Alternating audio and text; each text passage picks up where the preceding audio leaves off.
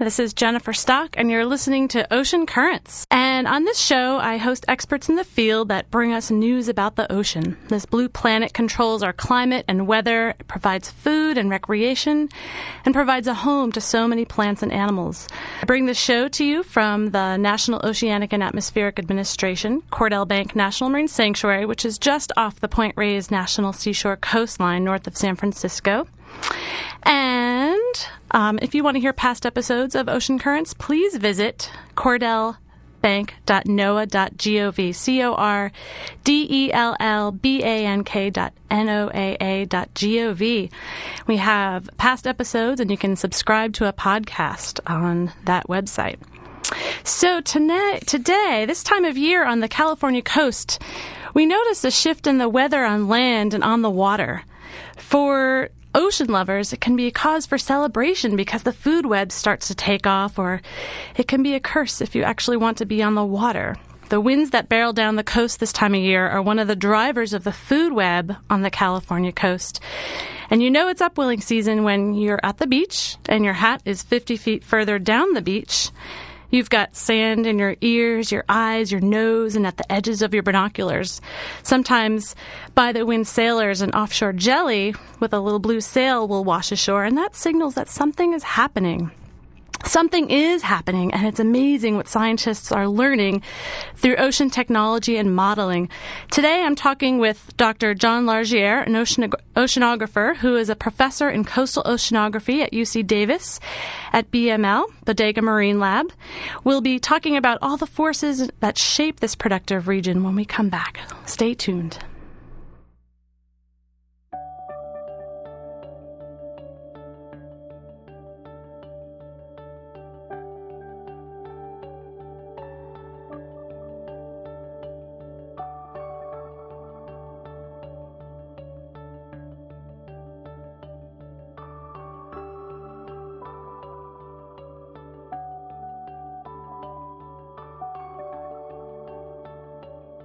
John, are you on the air with us? Yes, I'm here. Oh, welcome. Thank you for joining us today.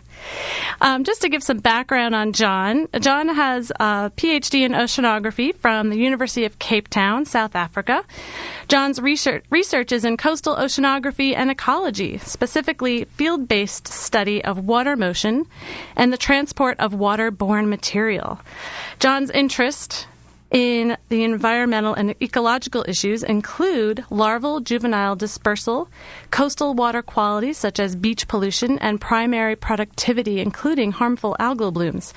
John's long term goal is to better understand the coastal ocean systems to obtain an integrated view of how the diverse components processes and scales fit together. We are very lucky to have you on the show today, John. Thanks for joining us. Oh, thanks, Jennifer. It's a pleasure to be here.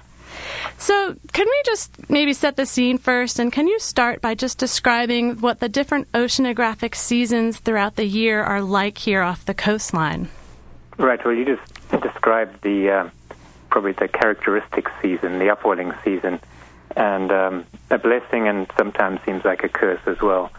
Um, very similar seasons are seen elsewhere in South America and Southern Africa and Northern Africa at the same latitude in the west side of continents, um, all of these places have these upwelling seasons, but it's part of a of a rhythm of the year. So we know round about now, March or April, the winds turn become strong north, and the cold water upwells. But come uh, late summer and getting into fall, when the weather gets nice here, the ocean gets calmer as well. A long fall season or fall transition really warm, warmer weather, warmer water, and quieter winds. Uh, best time on the coast for humans, at least. And then probably a third season, of course, is the winter or storm season when we tend to get the westerlies come through and the rain and a lot of runoff from the land. And that sort of dominates that season. And then a very, getting back to upwelling, quite a sudden spring transition where things may change almost from one week to the next, from a winter to a, to a spring or upwelling um, season. So really, three seasons in the ocean is what we see. And do you think? Do you feel locally recently that the thing we've transitioned? I've noticed the this wind we've had in the last week, and it just seems very strong. Um, do you think this is the beginning of the upwelling season? Sure, feels like it. Um, yeah, even a few ba- weeks back, really, seems quite early this year.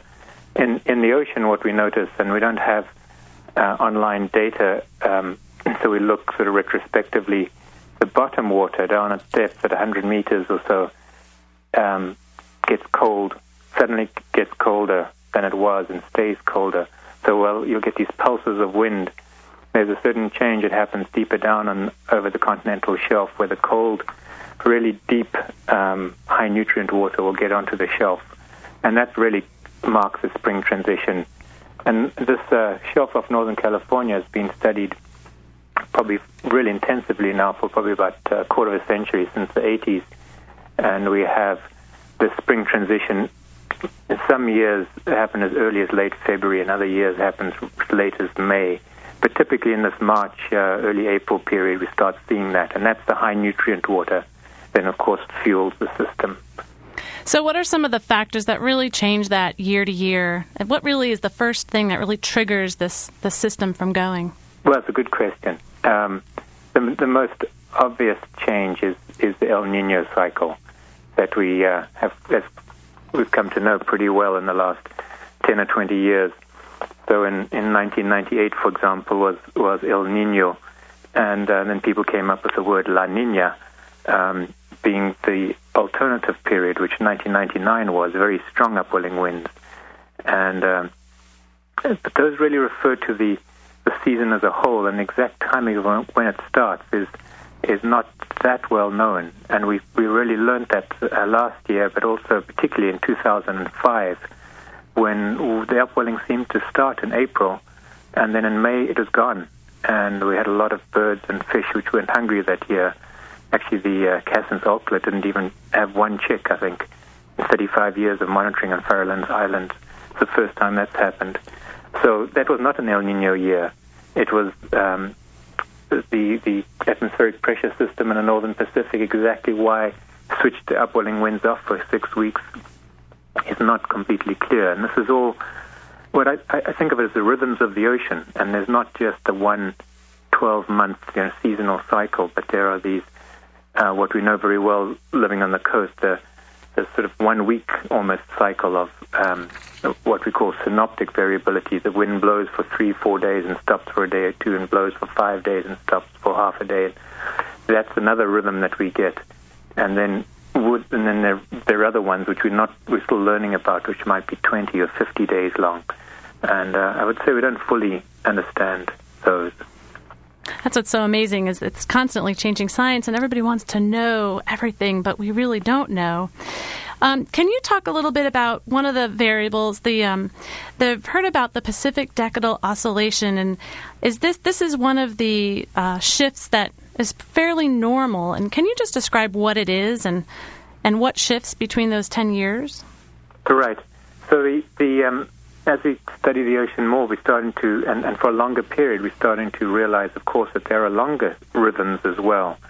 Um, you know, go way back to the Greeks, and we knew about tidal cycles and um, day-night cycles, and, and and our science came to understand the wind cycles and and the seasons. But now, as we start collecting longer records, we learn what a lot of people, I think, have known maybe in more traditional knowledge systems is that there are these long period cycles. So we have the El Nino, that some, you know, every several years there's, in Peru there are more fish and every other few years there are less fish. And now we getting a lot we're seeing longer, like the decadal oscillation. There's a Pacific decadal oscillation. There's an Atlantic decadal oscillation. We're seeing rhythms which are 10 or 20 or 30 years long. Um, so first, um, probably noticed in in the crash of the sardine fisheries and some of the other fisheries in Cannery Row back in the 40s and 50s was it was people started calling that a regime shift, and then again in the in the 70s, and we're starting to see this as a you know maybe 10 or 20 years a decadal pulsing in the whole um, in the North Pacific, but it's really tied into the Earth as a whole, which is which is pulsing and and breathing. That's probably the best way um, to describe it. There are um, some of these cycles, El Nino has become well described in terms of the pressure gradient across the along the equator between the eastern Pacific and the western Pacific, and that fluctuates. The Pacific decadal oscillation is more of a difference between the northeastern Pacific and the, I mean, the northern Pacific and the equatorial Pacific. But the actual mechanism is, although we recognize it's happening, we're now trying to understand exactly what is the mechanism and what's driving that. And of course, there's all underlying, all of this is, is uh, a secular trend, an ongoing trend, not a cycle, but the whole climate change idea. Very difficult to see through all these, all these cycles that lie, lie on top of it. So it gets really confusing. Like you're saying, the last two years we were seeing um, very low productivity, and, and the food web was responding to that. We had hardly any blue whales here, and we had humpback whales feeding on a lot of fishes. And this year, it, there was some talk that we were seeing El Nino like conditions, yet it wasn't in an El Nino.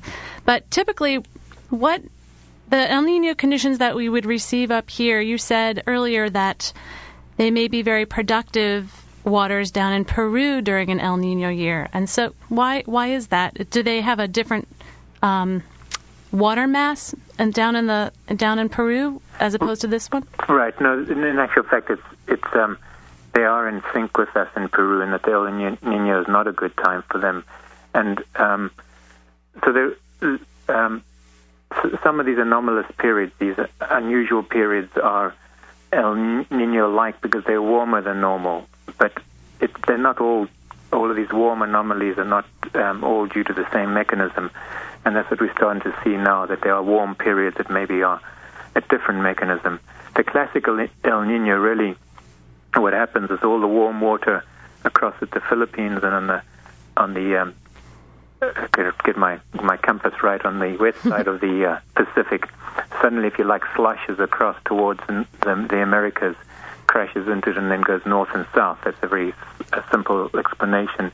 But we see warm tropical water coming up into southern California, and even sometimes further up towards us, and at the same time going south towards Ecuador and Peru, and um, that's where it actually has a bigger impact there than it does here. I but, see. but quite similar, both both hemispheres. One thing I want to mention is um, we're in the California current ecosystem, and Peru is also in a very special system. These are part of eastern boundary currents. Can you talk a little bit about the significance of eastern boundary currents, where they are, and what are some of the features of them? Right. Yeah. So um, again, the patterns. Yeah, these these uh, upwelling seasons, and then they happen in special places in the world, the eastern boundary currents. So it's really the the best way to describe it is mid latitude. You know, what are we at here around 38 degrees north? You go to 38 degrees south off the coast of Chile, and you'll get a very similar system where you go to. Um, well, you don't get it off uh, southern Africa, but you go to Lisbon, for example, 38 degrees north of the west coast of Europe, and it, all of these west uh, coasts are subject to what we call equatorward winds. In other words, in the northern hemisphere, they blow from the north towards the south, and in the southern hemisphere in the other direction. Um, and because of the rotation of the Earth, they all bring about an offshore transport of surface water.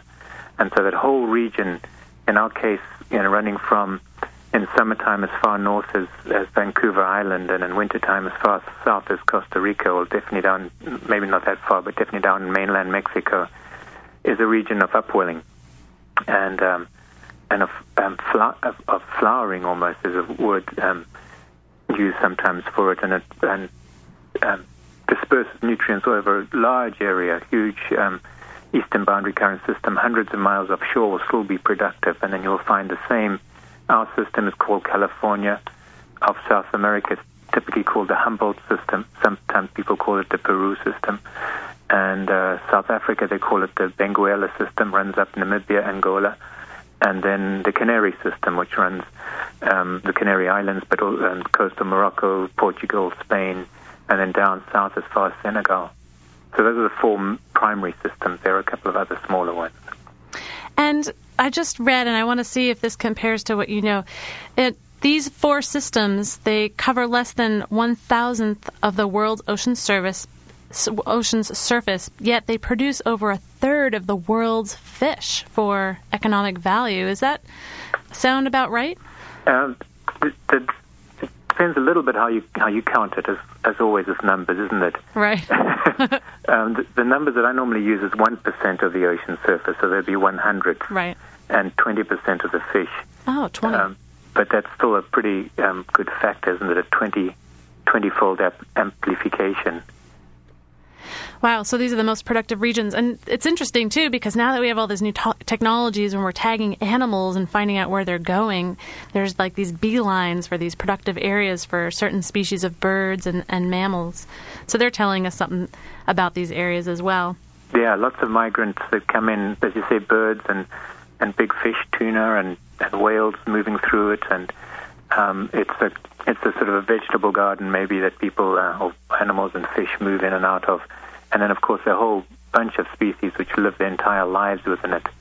And there, there, there's some interesting stories there as well, where where they need to time their life cycle, you know, the annual their, their annual rhythms to the upwelling, because uh, one of the classical things is trying to understand now with coastal fisheries and uh, the idea of some marine protected areas is uh, how do these coastal populations live in the system when in uh, the upwelling season, if you're a little planktonic, a little drifting larva or, or egg or juvenile fish or something like that, the currents are always offshore.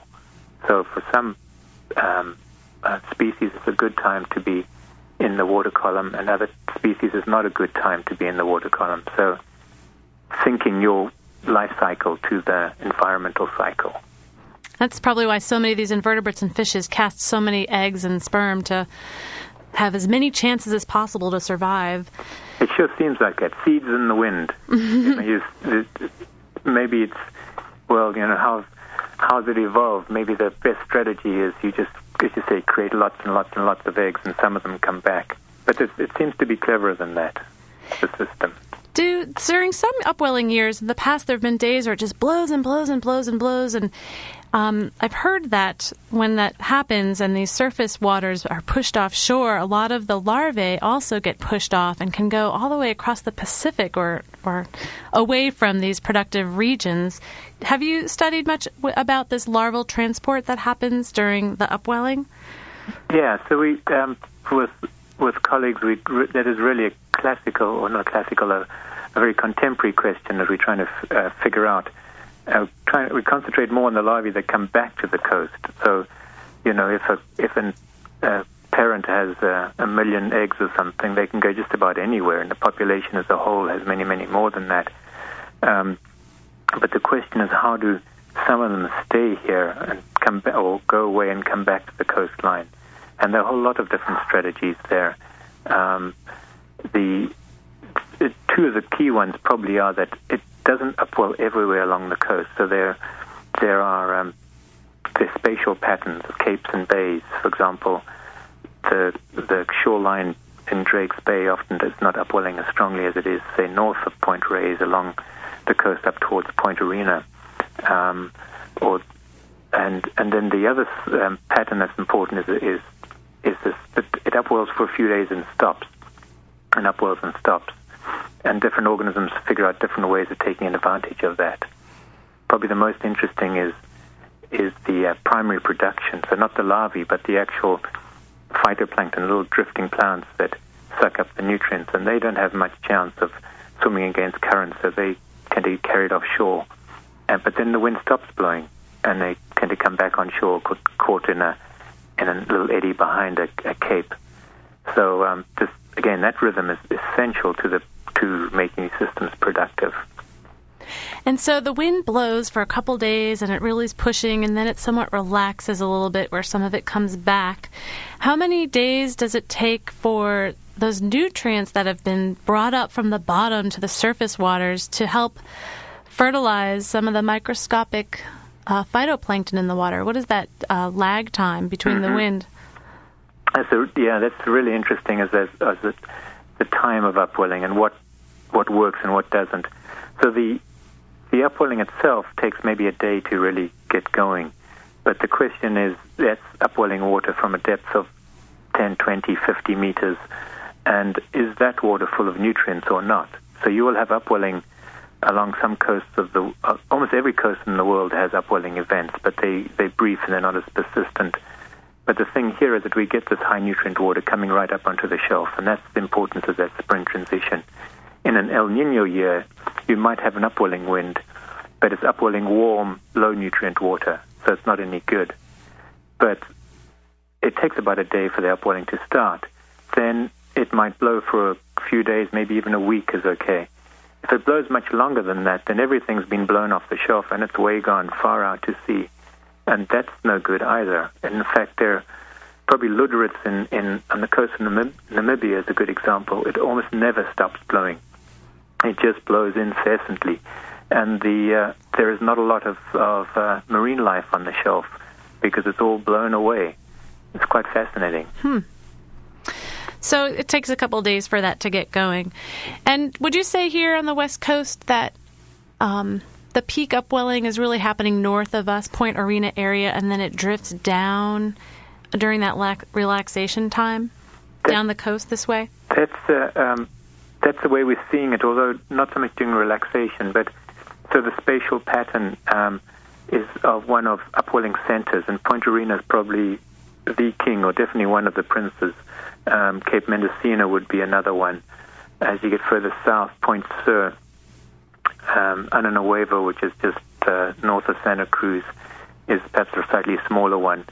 And in all of these upwelling systems, whether you're in Southern Africa or South America, you have the same these these sort of cores, almost fountains of upwelling.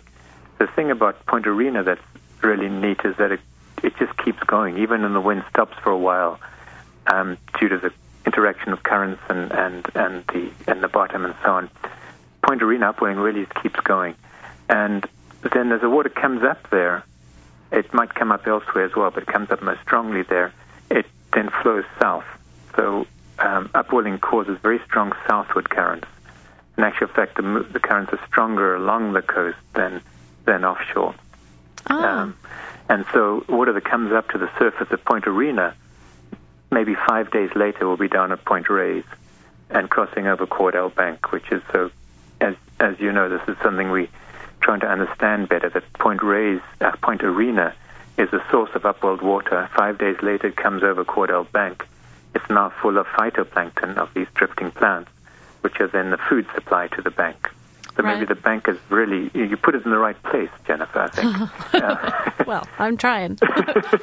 and uh, but then when things relax um, out there over the outer shelf, a, a certain distance offshore, things tend to go south. But near shore, around um, from Point Reyes up to Bodega, we tend to see strong northward flow of warm water. We'll see San Francisco Bay water coming up past Bodega and even up to up as far as Point Arena. Very seldom, but sometimes it'll do that.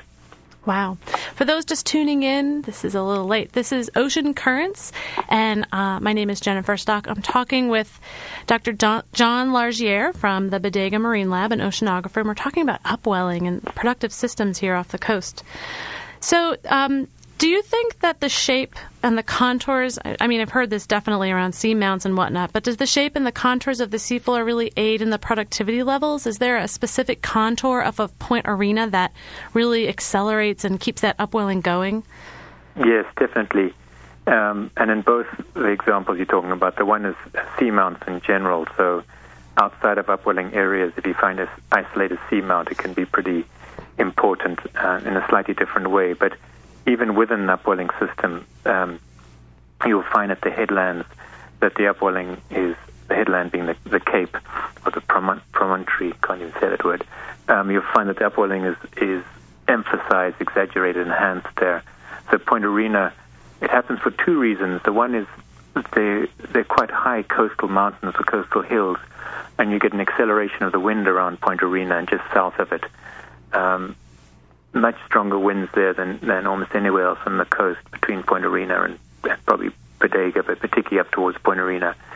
And then in addition to that, you have the uh, the submarine, the under, undersea topography, which also creates a, a headland or a cape, and that makes the current speed up and and enhances the upwelling.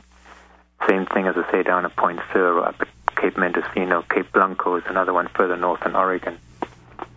And then it comes down the coast, and then there's a big transition area um, between, it seems like the Monterey Bay National Marine Sanctuary and Channel Islands National Marine Sanctuary at Point Conception. What's going on there to the California current that's pulsing down the coast, and then it hits Point Conception? And what's Right. going on down there? Well, this is this is great uh, because you um, describing the way I see all these systems, we started off talking about how things change in time, that there are these rhythms year to year or season to season or day to day.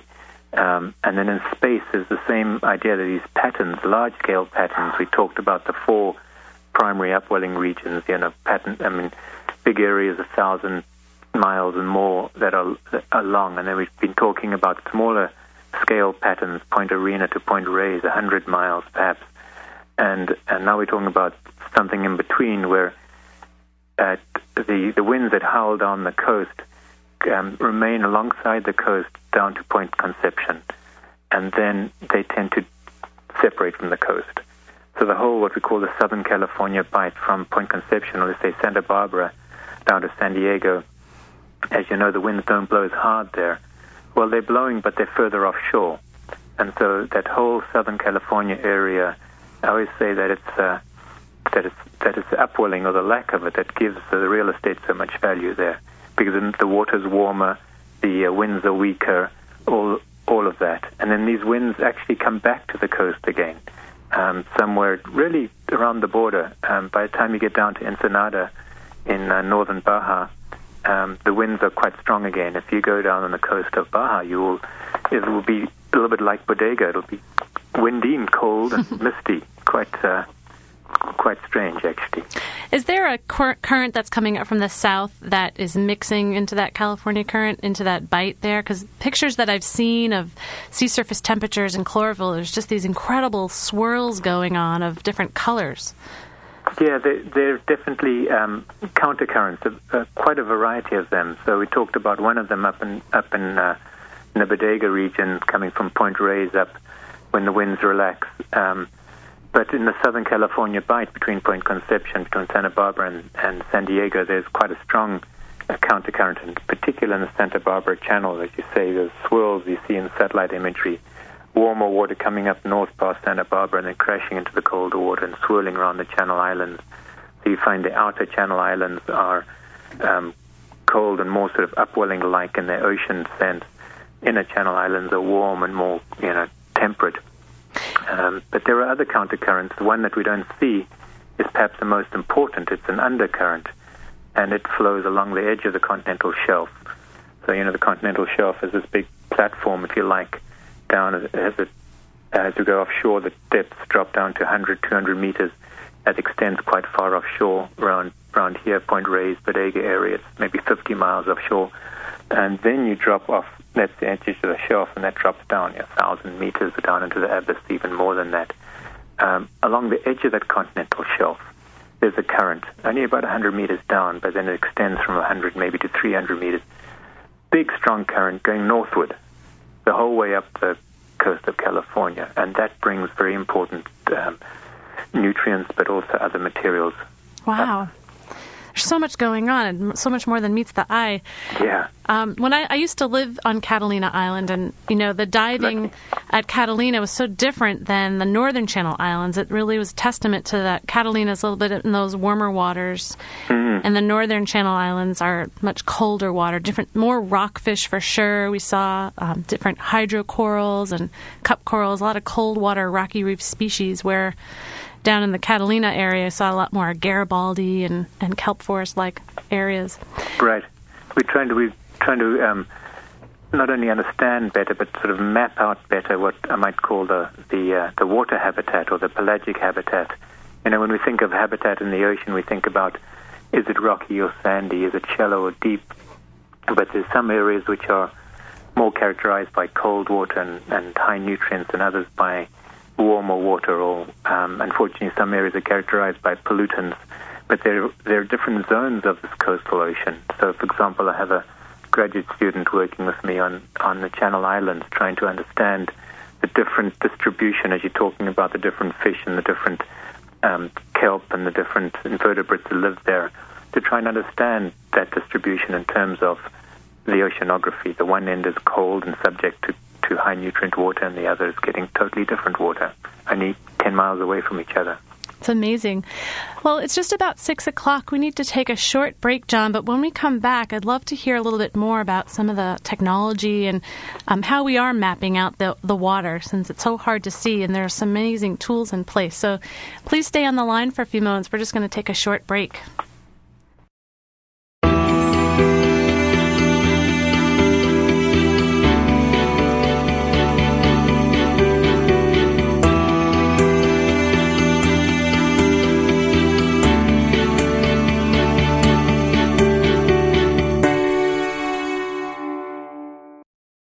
And John, we were just talking about um, sort of mapping out these areas of the ocean, and I just one thing that came to my mind was the idea about these fronts of water and what happens when two different masses of water meet. What are some of the things that happen along those areas that are defined as fronts? The um, well, first of all, when two different groups of water meet, two different packages of water, you um, typically one of the waters is a little bit denser, a little heavier than the other, which might be a little bit lighter. And so what tends to happen is the one goes underneath the other.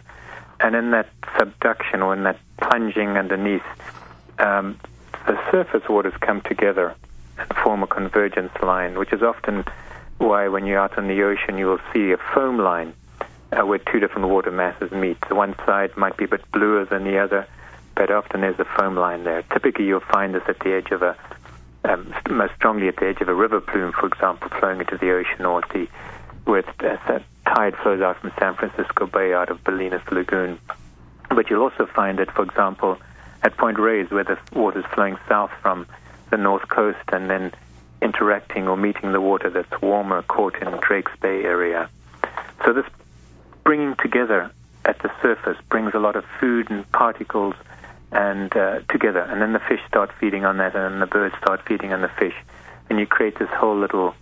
I don't want to call ecosystems the wrong word, but this whole little um, system, you know, it, it, will only be transient, but it's a place where things, it's like the dining room table where things come together for a while mm-hmm. and have a meal and then and then disperse again until until they find some other front. Right. I've seen that a lot being out of the Point Reyes Lighthouse. Occasionally you look out and you can definitely see these fronts of water where you'll see little pieces, pieces of debris and, and that foam and, and different birds feeding on there. It's an amazing little ecosystem. And even whales sometimes, don't you? And krill swarms and it can have so much happening on those on those interfaces. Wonderful. So I want to hear a little bit about some of the technology. We use so many different tools that we're mapping all this. It's very easy to just say all this, but obviously there's been a lot of work and research and modeling put together to understand just the basics. Uh, what are some of the tools that you're using to understand these currents and, and fronts and, and movements of water? So the um, probably one of the one of the first technological developments in, you know, in modern uh, times that gave us a real insight was uh, were satellites, where, where, they look down on the ocean and get a much bigger view of the ocean than we can. And um, in particular, they um, sample the, radi- the, the, the radiation, for example, the surface temperature will emit radiation more from where it's warmer and less from where it's colder. So a satellite up and way up there in space will get this picture of cold and warm water, and so you'll see the swirling of water, which you described earlier. And I think probably many people around here have seen those satellite images. And then after that, they, the satellite imagery started looking at ocean color. And for example, where you get phytoplankton, um, the water will be greener than where you don't get it. And you see the same swirling patches, but now you're starting to get an idea of where there's food and productivity and where there isn't. So that really started us thinking about the ocean in different ways. This, these ideas of upwelling centers I was talking about, and of river plumes, and of, I didn't use the word earlier, upwelling shadows in the bays of Monterey Bay and Drake's Bay, and even up in Shelter Cove, uh, north of Fort Bragg. Um, you will get these these upwelling shadows or, or um, sort of quieter areas. So we see that from satellites. Um, but it doesn't tell us too much about how the water is moving or why it's like that whole slew of different technology, but the most recent and exciting one is the high frequency radar system that the state is investing in and uh, working with a number of us at the different um, marine research groups along the coast from the whole way from San Diego, and actual fact even collaborating with some people in Mexico and the way, whole way up to Oregon and collaborating with people in Oregon. And this is a system, very low power uh, radio waves that go out about the most of the systems we're using are going out about 40 kilometers, say maybe 30 miles, and bouncing off the surface of the ocean and through a mixture of Bragg scattering, if, you, if people know what that is, and Doppler shifting, we get an idea of how fast the currents are moving on the surface of the ocean. So we can, um, we now have systems set up which from uh, Gerstle Cove or um, halfway up to Arena, and then down past Bodega, San Francisco, a little bit into San Francisco Bay, down to beyond Monterey Bay. And similarly in Southern California, our colleagues have it from Point Conception. I think they have it set up now the whole way down to the border, and the rest of the state is getting filled in. So you will, you can see um, every hour really a map of surface currents. So now we're not only understanding what's going on, but in real time we can start giving some really useful information on um, on both natural pulsing of the ocean as well as river plumes that might be carrying foreign material, or maybe oil spills or search and rescue if, they, if there was an accident and somebody was um, lost overboard where they might be going. So this system is just coming up now. It's really pretty exciting operationally and scientifically. Seems like a really important tool for tracking um, oil if there was an oil spill and being able to model where is it going to move first so response can get on the ground and and be ready for that or, or respond to it wherever it is. Very much so. We interacted with um, different agencies in NOAA and different uh, local and state agencies, and I think uh, the sanctuary. Well, I know the sanctuaries were involved as well last uh, last August, the Safe Seas exercise, right. where we're, tr- we're trying to see how could this information be used um, to improve oil spill uh, responses. It takes a while to get it all set up so it's ready to go when, when, unfortunately I'm saying when, maybe I should say if there is an there's another oil spill around here. Right.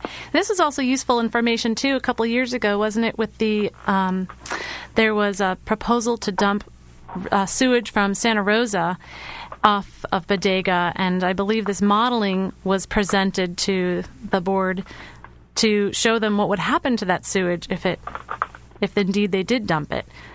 Yeah, so that was um, prior to me getting up here, and I believe the plan um, or the consideration was to discharge into Estero Americano, which would then flow out into Bodega Bay and then be carried away by the ocean currents. And where would it go? So it'd be very useful for that, and it has been used um, in Southern California um, for looking at ocean outfall issues, and uh, probably we might do some here as well. But in the whole, the ocean outfalls, of course, discharge at depth, and it doesn't get up to the surface, where mm-hmm. this is giving you surface current. So very, this is very good for river plumes, which go out on the surface. Yeah, especially since we'll be starting to learn more about um, some of the contents of the river plumes just with um, monitoring more water quality offshore.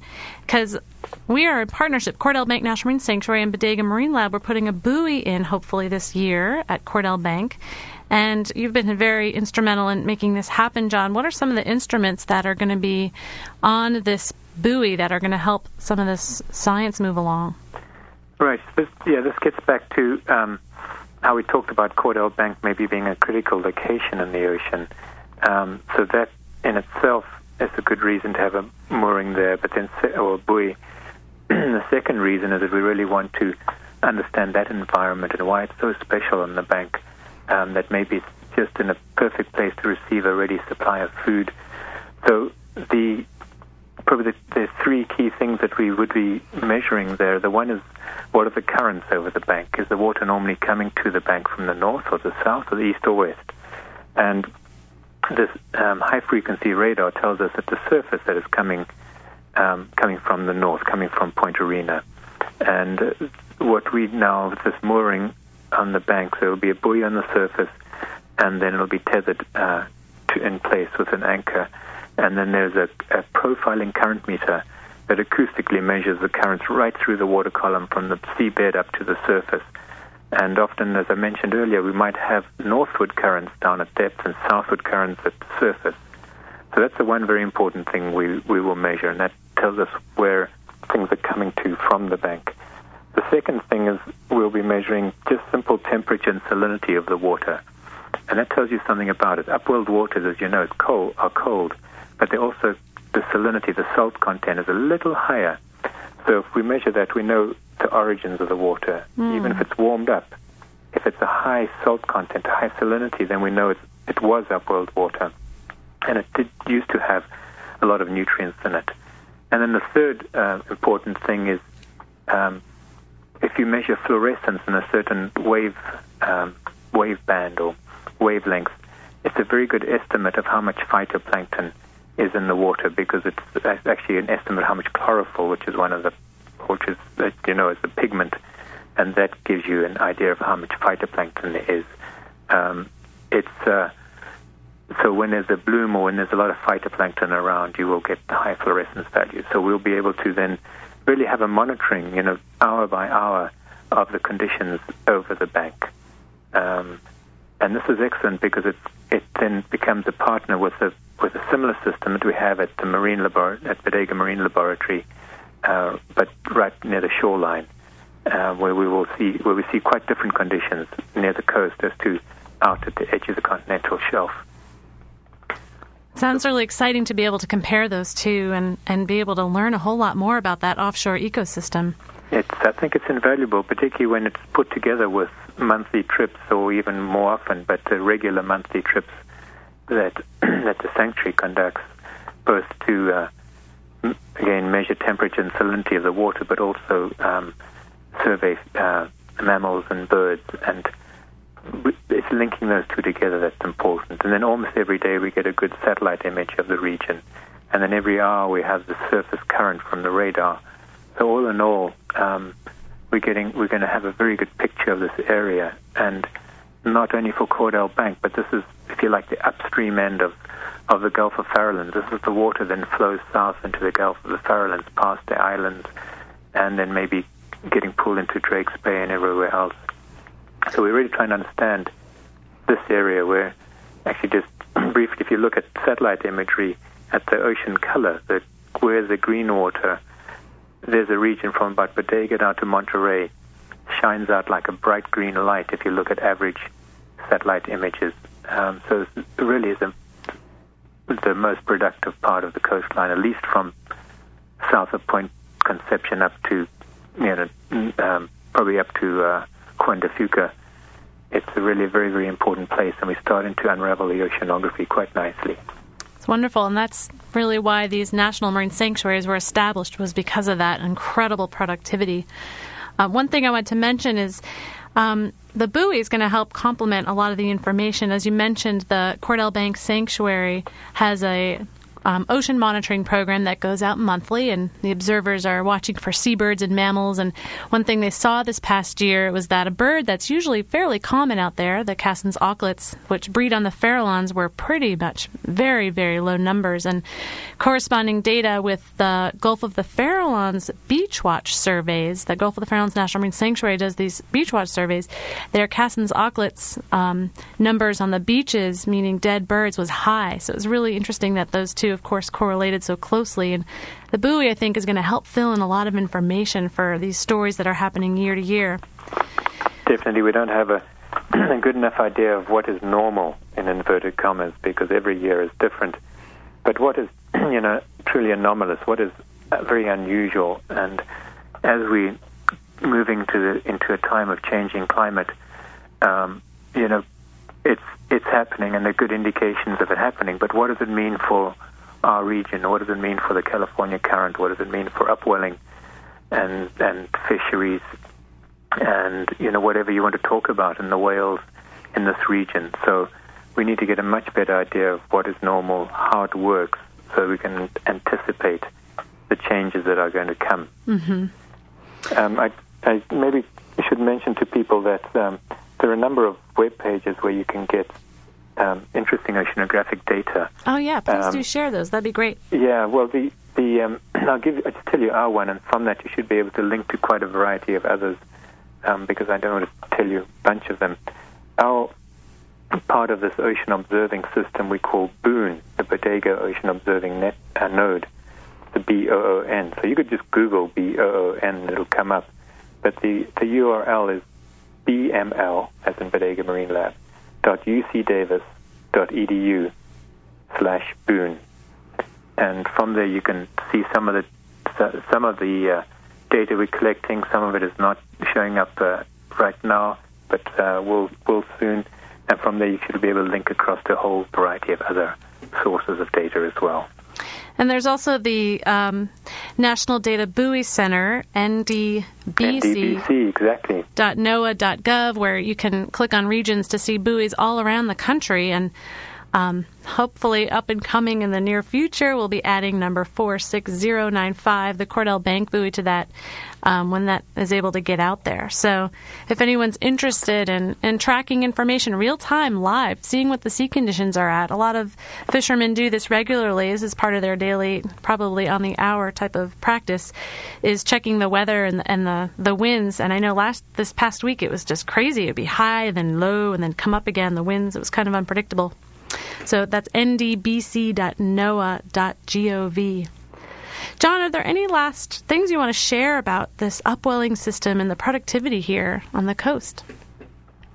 Well, it's a it is a fascinating time to be to be studying it. There is um, we're getting so many different uh, views of it, and for me, what is most uh, rewarding is to um, understand the movement of water and how it links in with what we as ocean people know about the ocean. I mean, we have this this experience of it, and we and you know the seasons we we know it, but can we explain it? And if we can explain it, then we can deal better with the changes that that are coming, uh, but both through climate change, but also through our own direct human actions.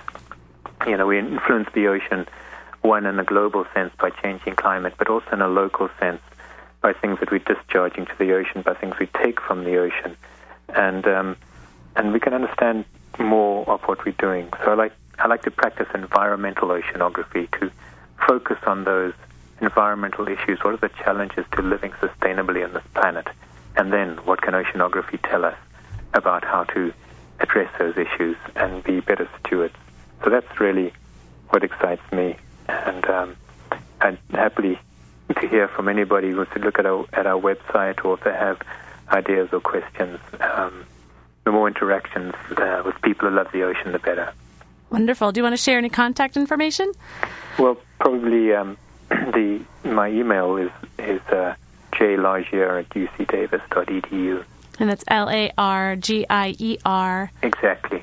At ucdavis.edu. And I'm sure through the Boon website, too, people can get you. Um, yes, I think they can, although I'm not sure exactly who we have there as a contact person. So if you do the the J L A R G I E R at UC Davis. You'll get directly to me. Fantastic. Well, John, thank you so much for sharing some time with us, really painting the picture of all the movement of water and, and why this place is so productive off the coastline here. It's really valuable. Thanks so much. Thank you, Jennifer. It's a pleasure and enjoy talking with you. Hopefully, we'll be, have you on again sometime, talk a little bit more about some of the larval um, settlement. I'm really interested in hearing a little bit more about that sure. in regards to the marine protected areas that are and the bays and, the bays and estuaries. Oh, Fascinating we'll to, places. Well, we'll have to have a show on bays and estuaries for sure. I'll jump into the bays and the, and the estuaries. that's right. I know that they're warmer. I know, and that's actually good. okay. Well, thanks again. I really appreciate you coming on. Thank you. Take care. Bye bye. Well, it's really exciting to hear just a little bit more about what are the forces affecting us here on the coast. The typical variability of the climate clearly has direct connections to the marine food web, the weather, affects everyone and everything. Everything is connected. And it's important to continue monitoring to support the research in this field to help the scientists and managers cope with and plan for impacts on the the ocean and the environment with the with global ch- climate change on the horizon here.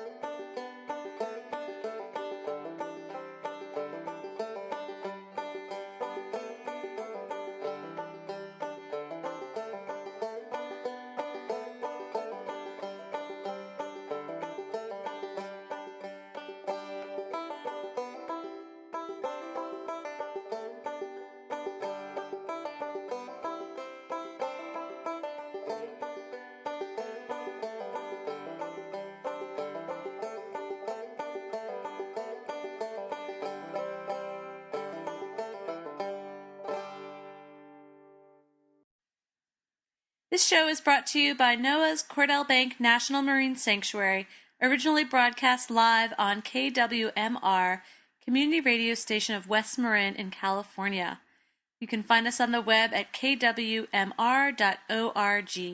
For more information about Cordell Bank National Marine Sanctuary and the National Marine Sanctuary Program, visit us on the web at sanctuaries.noaa.gov. Opinions expressed on this show may or may not be the same as NOAA's. This show is meant to be educational in nature.